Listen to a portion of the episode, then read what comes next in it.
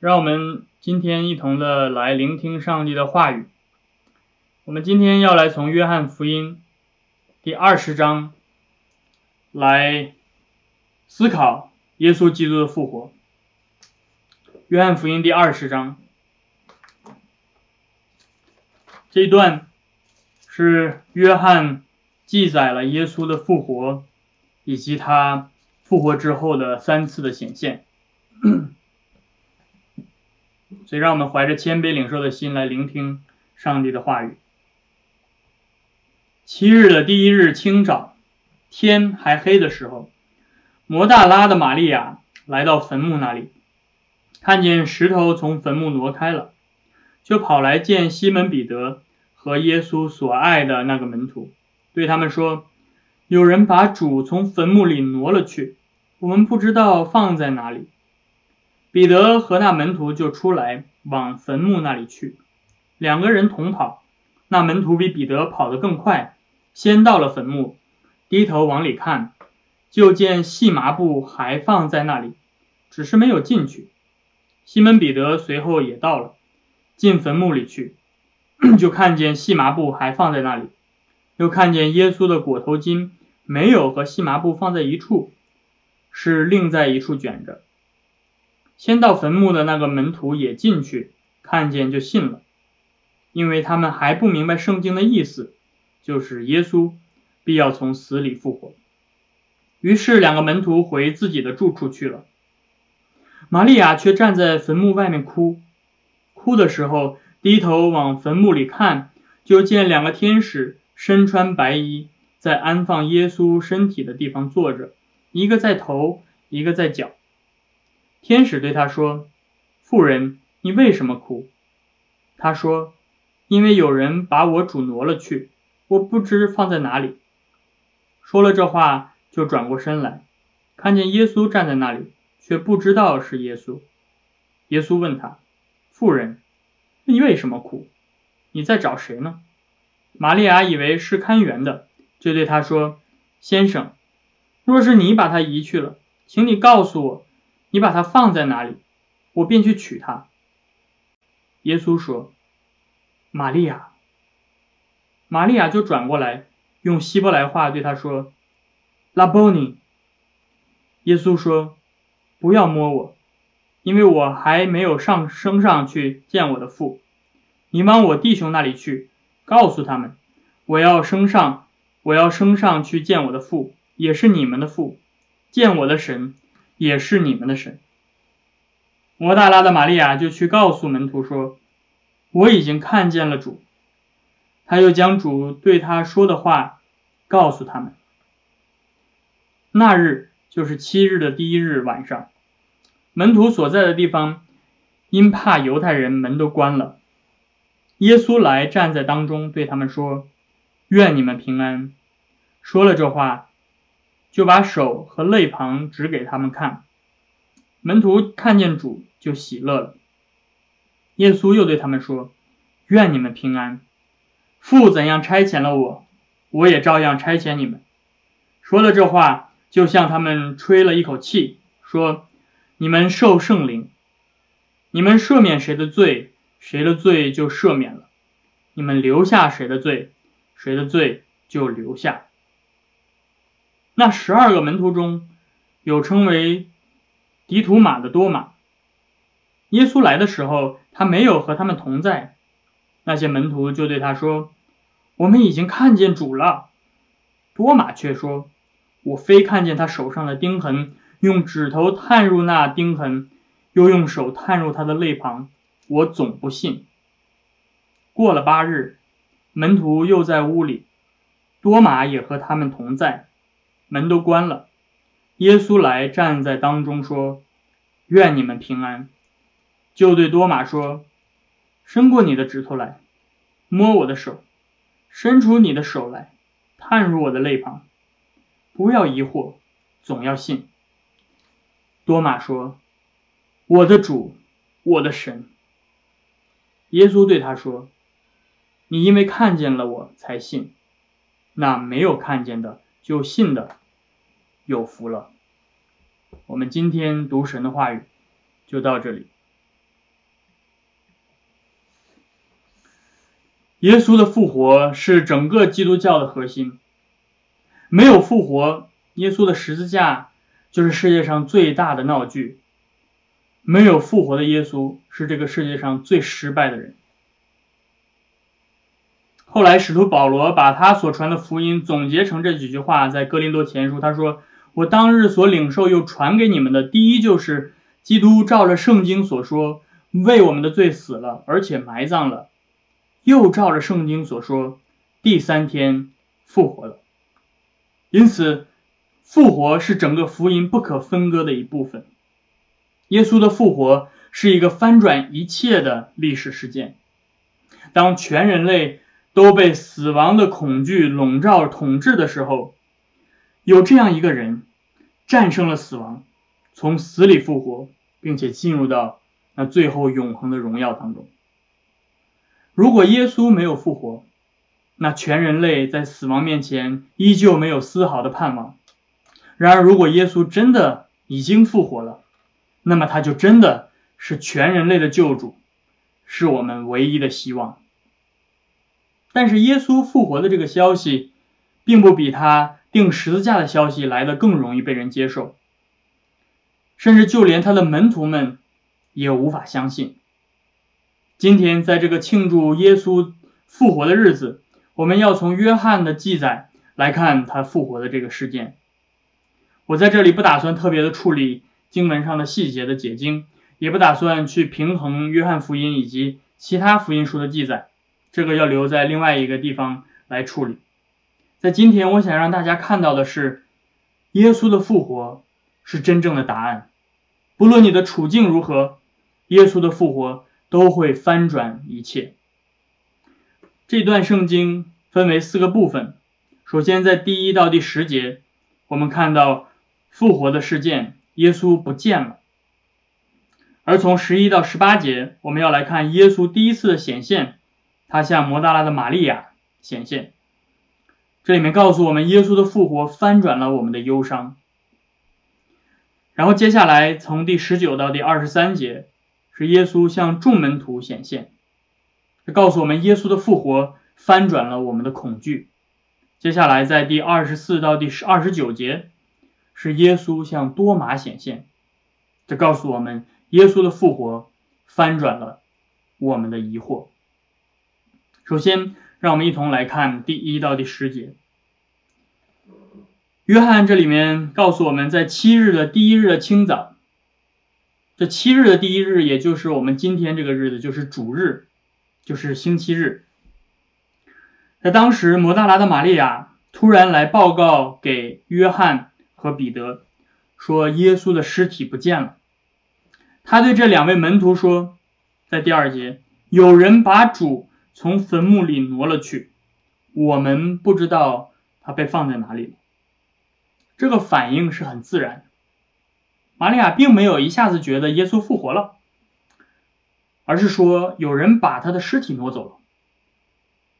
盗墓在第一世纪是非常常见的行为，甚至罗马在第一世纪颁布了一项法令，特别的禁止盗墓行为。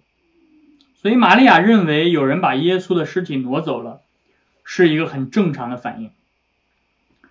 当接到了玛利亚的报告之后，两位门徒赶快跑过去看。他们发现的这个场景十分的奇特。他们看到细麻布被解开了，放在那里，并且裹头用的布也被解开了，卷起来叠好了，放在一边。这个景象非常的奇怪。如果有人盗墓，如果有人挪动尸体的话，为什么？他们要费力的把裹尸布解开缠，把它们叠好放在一边呢。空坟墓，脱下来的裹尸布，耶稣的尸体不翼而飞，这一切都令门徒们十分的困惑。今天你会听到很多人来解释圣经里面耶稣复活的记载，他们说复活是不可能的一个事件。因为我们都知道，一切都只是自然的，没有超自然的事件发生，不可能有超自然的事情发生。当时只是门耶稣的门徒们经历了某种宗教的体验，然后他们用象征性的文学手法表达出来，就把它啊表达成为复活。啊，复活的这个记录不过是一种对更高的属灵真理的象征性的文学表达方式。复活代表的是什么呢？复活代表的就是希望，就是从痛苦当中走出来。复活并不是客观的事实，而都是主观的感受而已。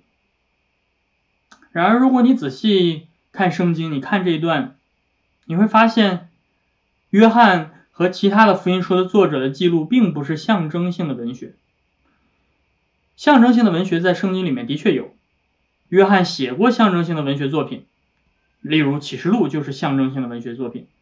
你只要去读启示录，就会发现它和福音书的记录的文体是完全不同的。约翰福音记录的是历史。而启示录则是象征的文学，而在这个历史的记录当中，这个历史记录要么是真的，要么是假的。这个真假不取决于你听到这个消息时的感受如何，也不取决于记录的人的感受如何。如果这个记录是假的，那么就算是你感觉非常好，你也不应该信。而如果这个记录是真的，就算是你充满了疑惑。但是你也要证实它是可信的。因此，我们看到门徒们起初并不知道这空坟墓代表着什么。第九节，他们说约约翰说，他们当时并不知道圣经的意思，也就是耶稣必要从死里复活。如果你不明白复活，你就不明白十字架。所以当时他们的门徒还不明白。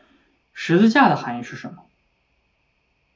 但是约翰在这里面说，你想要明白复活的含义吗？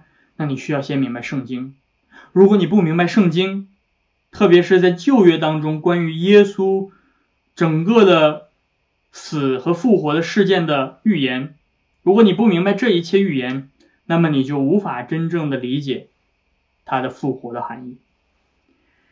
因此，这就告诉我们，相信耶稣复活。不仅仅是相信他真的从死里复活这个历史事件真实发生而已。对于历史事件的真实性，门徒们有第一手的见证，他们都看见了，但是当时他们还不明白。因此，真正相信耶稣的复活，是指的是相信这个事件是历史的真实事件，并且相信这个历史事件是圣经早已经预言的。也就是上帝从起先已经安排好的救赎计划。反过来，如果你已经相信了、明白了复活和十字架，那么你就明白了全本圣经到底都是什么意思。你再看圣经的时候，你就发现圣经不是一堆人生哲理、做人的原则、道德的寓言故事等等的合集。圣经讲的是一个故事。圣经指向的是一个人，就是耶稣基督。他如何借着他在十字架上的死和复活，来拯救上帝的百姓？因此，在在另外一处路加的福音书的记载当中，耶稣在去以马五斯的路上，把圣经讲解给门门徒们，使他们相信基督必定要复活。当他讲解圣经的时候，他们的眼睛才真正的打开。才看到、认识到这位在他们面前的复活的耶稣。因此，单单的了解历史事实还不够，你们还需要明白圣经，这两者缺一不可。不论你是尚未信主，还是你已经跟随了耶稣基督多年，十字架、空坟墓、复活，这些依旧可能困扰着你。就像他们曾经困扰着耶稣的门徒们一样，当面对这一切的时候，你感到困惑吗？如果你感到困惑的话，你需要做两件事。第一件事情就是你要去跑去看那个空坟墓，也就是说，你要去考察历史的证据，从客观的事实入手。基督教的真理不是基于我们主观的感受，而是基于客观的事实。如果耶稣还躺在坟墓里，那么不论你内心有多么的感动，我们都还死在罪里，没有拯救。但是如果耶稣不在那个空坟墓里，或许我们的感受十分的糟糕，但是我们都能够找到真正的安慰和盼望。因此，去考察吧，像约翰和彼得那样，当你听到这个消息的时候，跑去看那个坟空坟墓，去查考这个历史的事实，这是第一件你要做的事情。第二件事情是，你要跑回去看圣经。你要明白，不仅仅明白空坟墓的历史事件，这还不够，你还要去了解圣经对耶稣复活的预言。或许对于许多人来说，包括对当时的门徒们来说，这才是最重要的一步。当你看圣经的预言的时候，你会发现上帝掌管着一切的历史。上帝最终借着耶稣基督的复活，战胜了死亡，胜过了邪恶。并且摧毁了一开始的谎言。还记得全本圣经的一开始告诉我们在创世纪，蛇那条古蛇撒旦借着他的谎言诱惑了人，诱惑了亚当，使他背逆上帝，使他吃了那个禁果，于是人被上帝赶出了上帝的乐园。但是上帝在创世纪三章第十五节那里面应许了，将来要从女人。生出一位应许之子，一位幕后的亚当，他来要压伤蛇的头，他来要摧毁蛇的谎言，并且用真正的顺服来带来永生的盼望，是把人把上帝的百姓带回到上帝的乐园当中。因此，我们看到整本圣经向我们讲述的就是这个故事。我们看到全人类在蛇的谎言当中。背叛，不断的背叛上帝，并且不断的伏在死亡的统治之下。而在耶稣基督里，我们看到了那位真理的道成了肉身，借着他完美的顺服，他带来了永生的盼望。因此，这这一切都不是偶然。耶稣的复活并不是一个在我们之外与我们毫不相关的事件，他的复活带给我们真正的盼望。然而，接下来不仅仅是空坟墓的无声证明耶稣的复活，耶稣复活之后也亲自向他的百姓显现他自己。这里面，约翰选择了其中的三次的显现，当然，耶稣显现的还有其他的呃一些的显现的事呃事件没有记录在约翰的福音当中，而是在其他的福音书当中记录。但是，约翰选择这三次的显现。都有着目的。每一次耶稣的显现，都是他的门徒处在不同的境况当中，而耶稣的显现都转变了、翻转了他们的处境。我们看到，不是门徒们的主观感受制造了耶稣复活的假象，而是耶稣复活的客观事实转变了他们的主观感受。现在，让我们一同的来看。耶稣的这三次复活，约翰记录了第一次的复活，不是像他门徒里面最尊贵的那些领袖们，而是像一位柔弱的、哭泣的女人——摩大拉的玛利亚。这一段的记录十分的感人。玛利亚不是什么重要的人物，但是主却先向她显现，因为忧伤的灵，他从不轻看。当约翰和彼得回到自己的住处之后，玛利亚依旧独自一个人留在坟墓面前哭。他正处在极度的悲伤之中，他的主的尸体被人挪走了，他找不到耶稣在哪。他低头看到坟墓里面，看到有两个天使坐在坟墓里。天使问他：“妇人，你为什么哭？”他的回复跟之前向门徒们所说的一样。因为有人把我的主挪走了，我不知道他被放在哪儿了。如果你们留心注意的话，这和他前面说的有一点点的区别。这里面他改变了啊人称代代词的单复数，他现在用的是单数，也就是表明他现在是独自一个人，没有和其他人在一起。啊，这个细节对于处理福音书之间的记载和谐很重要，但是这不是我们在这里面关注的重点。我们放在其他的地方来谈。但是天使的出现并没有让玛利亚感到很惊讶，也没有止住她的悲伤。玛利亚的脑子里面现在不断的萦绕的还是这个这个事这个问题：耶稣在哪？耶稣不见了，耶稣在哪？而等他把头从坟墓里转过来回来面朝前的时候，他发现有一个人站在他面前。他本能的反应不是这是耶稣复活了，他本能的反应是这是看园子的人。这个人问了天使之前问的同样的问题：“妇人，为什么哭？”然后他又加上了一句话：“你在找谁呢？”或许一个清醒的人会回答说：“我在找耶稣的尸体啊，就是埋在这儿的。”可是。那在处在极度的悲伤当中的玛利亚，她的思绪已经没有清醒了，她根本没有回答耶稣提到的问题。她说：“先生，如果是你把他挪去了，请你告诉我，你把他放在哪儿，让我去取他。”他现在最焦虑的，她现在最想知道的是耶稣在哪儿。今天许多的世俗学者说耶稣不可能复活，只是门徒们太想他了，出现了某种心理学上的幻想。误以为他复活了，可是这和玛利亚的经历恰恰相反，他非常的思念耶稣，但是当耶稣亲自站在他面前的时候，他却没有认出来。玛利亚现在满脑子都在想的是耶稣在哪儿，耶稣在哪儿，耶稣在哪儿。然而他不知道耶稣在哪儿，但是这并不重要，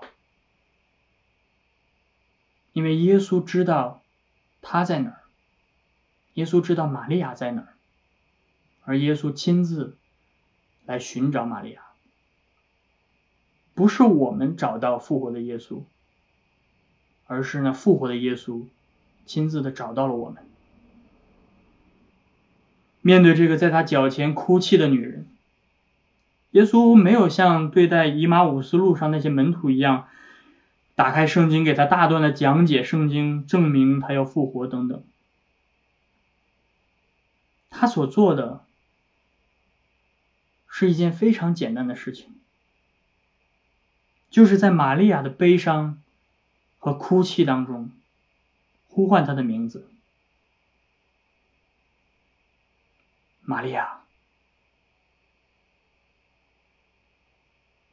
我们的救主知道，在我们悲伤的时候，我们需要的不是长篇大论。我们的救主知道，在我们的痛苦之中，我们最需要的只是那位复活的救主呼唤我们的名字。而当他这样做的时候，一切的言语、一切的解释都显得无关紧要了，因为耶稣曾说：“我的羊听我的声音，我按照他们的名呼召他们。”不必多言。这就是耶稣，玛利亚认得他的声音。重要的是，耶稣已经实实在在的站在那儿了。玛利亚认出了这就是耶稣，而当他认识到这就是耶稣的时候，他的悲伤立刻被翻转了，化作喜乐的泪。你要知道，当一个人极其激动的时候，他脱口而出的一定是他的母语。如果你想要判断一个人，他的母语是什么？你需要做的就是趁他不注意的时候狠狠的踩他一脚。如果他说 “ouch”，那么很可能他的母语就是英语。如果他说“哎呀妈呀”，那他就应该是一个东北人。呃，但是玛利亚此刻用希伯来语脱口而出叫了一句 “Rabboni”，我的夫子。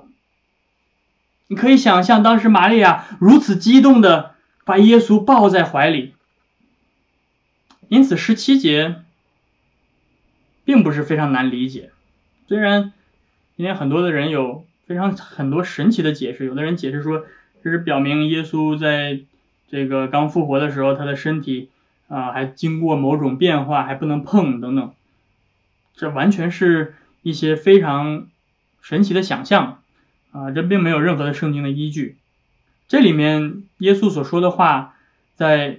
希腊文的原文里面是现在式的命令式，也就是一般会被翻译成不要再继续做某事了，而不是翻译成不要开始做某事。啊，或者简单的讲啊，我不想过多的解释这些这些技术上的问题，但是如果我把整个的场景用我们现代人的语言再重新的描绘一下，你就马上明白到底都在发生什么了。耶稣对玛利亚所说的意思是：好了好了，不要再抱着我不放了。我还没有升到天上去见我的父呢。换句话说，你还有机会再见到我。因此，你看到了吗？这个整个的事件的发生就是这么自然。复活的耶稣已经把玛利亚的悲伤转化为喜乐。不但如此，如今他不仅经历了喜乐，他也成为了传递这个喜乐的报佳音的人。他跑去告诉门徒说：“我已经看见主了。”于是他将主对他所说的话都告诉他们。今天，在这个世界上，我们有许多的人就像玛利亚一样，被死亡的悲伤统治着。特别是在今天，在新冠病毒在全球蔓延的时刻，整个的世界，我们今天已知的人类世界，都笼罩在死亡的威胁之下。到今天，已经有超过一百万人感染。有超过十万人已经丧生，或许你正在经历着这样的悲伤，或许是你的亲人，或许是你所爱的人。我在这里想告诉大家一个一个真实的事情，就是在我们在意大利的教会，我们原来有一个老弟兄，他的妻子，这老弟兄差不多已经有八快八十岁了，他的妻子在多年以前患了渐冻症。那渐冻症就是他会慢慢慢慢整个身体萎缩，而最近我们才得知他的妻子在这个在这个福利院里面已经确认被感染了新冠病毒，他不能够说话，他甚至自自己不能够吃饭，在这个状态他感他感染了新冠病毒，而他在这个时候被隔离起来了，他不能够去看望他的妻子，他不能够去照顾他的妻子。也许直到他的妻子离开这个世界的时候，他也不能够在身边陪伴他。你可以想象他的悲伤的感情，可以想象到他内心到底有多么的痛苦，有多么的悲伤。但是今天，弟兄姐妹们，我们有这样的一个好消息，就是死亡的权势最终被我们的救主战胜了。我们复活的主，他就是生命的主宰。因此，在这样的痛苦和悲伤当中，这位老弟兄，他有着极大的喜乐。他那个喜乐不是来自于一种主观上的、单纯的，只要我积极的想一切就好了。不是的，他的喜乐来自于客观的事实：耶稣已经复活了。因此，有一天，我能跟我的妻子再次的团聚。因此，信靠他吧。耶稣的真正的复活，能够将你的悲伤转化为喜乐，这是我们谈的耶稣第一次的显现。啊，接下来约翰向我们记录了耶稣的又一次的显现，是在那个主日的晚上，他向众门徒显现。约翰说，门徒们因为惧怕犹太人，把门都关起来了。啊，这里并这个希腊文的原文并不一定呃翻译成锁锁起来，这个是一个解释性的翻译。那我们简单的说就是门关起来了。还记得当耶稣被抓起来的时候，门徒都已经四散了。啊，有些人还在耶路撒冷，有一些人可能回到伯大尼或者回到其他的地方。如今他的门徒们充满了恐惧，他们对犹太人恐惧。他们失去了，他们有对失去自己的领袖的恐惧，他们不知道前途在何方，他们对邪恶的力量的强大而恐惧，他们面对那个公义的主最终被邪恶所胜而产生了恐惧，而最终极而言，他们是对死亡的恐惧，死亡的权势依旧在他们心中掌权。这是为什么他们四散逃走？这是为什么他们要把门关起来？这是为什么他们躲藏起来的原因。和所有的人一样，耶稣的这些门徒们，他们现在也都是因着怕死而做奴隶的人。他们的一举一动都是因着恐惧，不论是他们对耶稣的离弃，还是他们如今紧闭的大门。这时候，如果你跟门徒们说啊，你只要相信耶稣活在我们心里就好了，这对他们来说不会带给他们任何的安慰和帮助。他们需要的是实实在在的真实的消息，而不仅仅是惧怕。他们内心也充满着自责和愧疚。他们对自己自责，因为他们没有为正义挺身而出，反而被邪恶的力量和恐惧战胜。当时信誓旦旦说要保护耶稣的人，结果三次不认他。而这个时候，耶稣突然来了，而他来并没有责备他们，他连他们弃他而逃的这件事情都没有提。耶稣。向我们彰显了什么才是真正的赦免。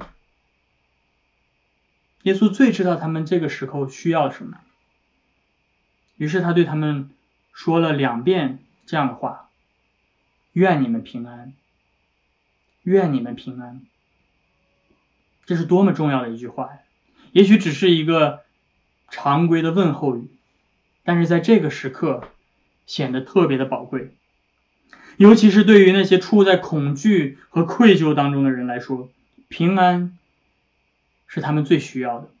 不仅仅是那保守他们身体不受外在的伤害的平安，也是面对复活的耶稣良心上的平安。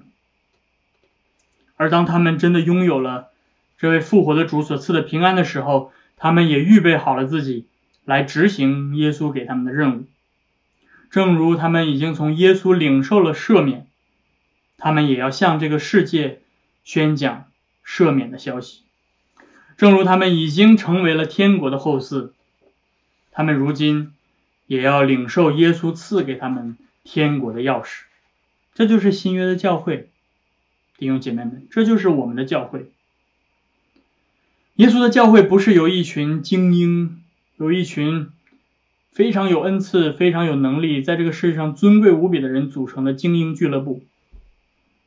耶稣的教会是一群软弱的，是一群甚至是曾经否认主的人组成的。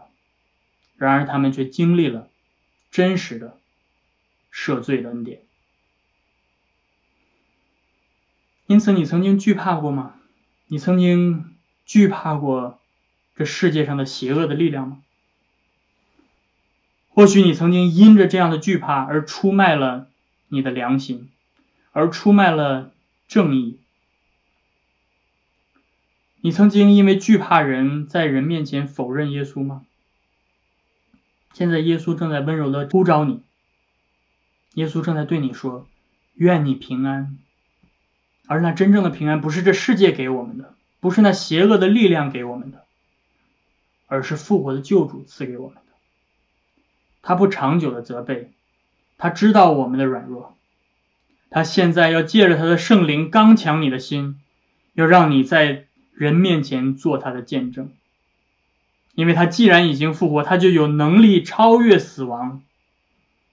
耶稣的复活告诉我们，我们不必再惧怕邪恶的力量，正义最终会得到胜利。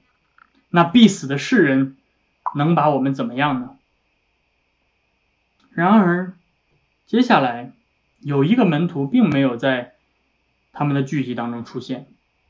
这个门徒叫做多马，他错过了耶稣的显现。那接下来，约翰要向我们记录的是耶稣向多马的显现。这段记录对我们来说非常的重要，它表明了最早的基督徒们是如何相信复活的。因为一开始他们连想都没有想过耶稣会复活。等到证据出现的时候，他们还疑惑；他们看到那个空坟墓的时候，他们还不知道怎么回事。然后接下来，他们听到、看到耶稣显现的见证人的这些这些证词，他们也自己亲眼看到耶稣复活。当他们听到见证人的信证词的时候，他们依旧半信半疑，只等到耶稣一次又一次的向他们显现，他们才慢慢慢慢开始相信，慢慢慢慢开始明白圣经所说的预言。这是一个缓慢的过程。当其他的门徒告诉多马耶稣复活的时候，多马的反应是完全不相信。是的，我们没有一个人凭着我们的本性会相信这一点。我自己听到这个消息的时候，我也不会相信，因为连耶稣的门徒们都不相信。所以，蒂姆·凯勒牧师他这样说：“他说，我们应当对那些怀疑基督教的朋友们更加有包容，更加有同情心。复活的事件使基督教成为这个地球上最不可思议的宗教，也是最……”令人讨厌的宗教。然而，耶稣不会丢下任何一个属他的人。尽管多马充满着怀疑，但是耶稣依旧来寻找他，向他显现。而你注意到，他并没有斥责多马的怀疑，他知道这是一个不可思议的事情。他知道我们理性的软弱，而他。只是温柔的满足了多玛所需要的证据。他说：“多玛，伸出手来，摸我的手吧。伸出你的手来，探入我的肋旁。你要证据吗？来吧，我给你证据。这就是我们的救主。他不是让我们蒙着眼睛、闭着眼睛，让我们纵身一跃就跳吧。”他邀请我们来检验他的真实，他邀请我们去检验他的复活。然而，在这个活生生的耶稣面前，多玛一切的怀疑都消失了。他不需要真的去用手探入耶稣的肋旁，耶稣对他所说的话就已经足够了。不要疑惑，总要信。弟兄姐妹们、朋友们，怀疑是一个正常的现象，怀疑是一个过程。但是你们要记住，怀疑只是一个过程，而不是终点。真正有意义的怀疑是推动着我们寻找证据的动力，就像多马一样。一个真正诚实的怀疑者，他不会一直怀疑。当他看到证据的时候，他就把怀疑丢掉了，去拥抱信心。最终复活的耶稣把这位怀疑主义者转变成了最热诚的敬拜者。多马面对这位复活的救主，他说：“我的主，我的神。”当初最怀疑的那个人，也成为最后最坚定的福音的使者。在教会的历史上记录了多马，他把福音带到了最远的地方，就是我们今天已知的印度。因此，你还在怀疑耶稣的复活吗？不要感到羞愧，不要感到这是一个很错误的事情，去效法多马吧。这段圣经的记录就是为了你准备的。今天我们无法像当时的门徒们一样，能够亲眼的看到耶稣的复复活的耶稣，但是他们都是这个事件的见证人，我们有他们的证词可以去考察。更重要的是，我们有耶稣的话语，继续的借着圣灵在教会里向我们宣讲。你想找到复活的耶稣吗？那么就去来聆听他的话语吧，在福音的宣讲中。你能够找到真正复活的耶稣，因此，弟兄姐妹们、朋友们，作为最后的总结，耶稣的复活是整个基督教的核心。耶稣已经复活了，他真的复活了，而这个事实也将改变我们所有人的处境。他将把我们的悲伤化作喜乐，把我们的恐惧变为勇敢。使我们的怀疑成为最终的信靠。然而，最后最终将会有一天，他会再次的降临，他会真正有形有体的再次来到这个世界上，来开启那个新天新地。而到那一天，我们的信心将会化作真正的眼见，我们将会亲眼的看到那位复活的救主耶稣基督。然而在今天，在那个日子还没有到来之前，我们的救主向我们宣告了一项特别的祝福。那没有看见而信的人，你们有福了。阿门。让我们一同低头祷告。亲爱的天父，我们来到你的面前，在这个荣耀的主日，在这个我们主耶稣基督复活的日子，主我们来到你的面前，我们来敬拜你，我们感谢你，感谢你真的叫耶稣从死里复活，感谢你真的翻转了我们所有的一切的处境。主要求你继续的用你的圣灵和你的话语，来将这复活的福音刻印在我们的心里，好叫我们能够像那些门徒一样，能够真心的拥抱这复活的好消息。主要也也叫我们能够真正的盼望，当耶稣基督再来的日子，我们能够亲眼看到他，就像当年的门徒们一样。我们这样的祷告祈求，是奉靠耶稣基督的名，阿门。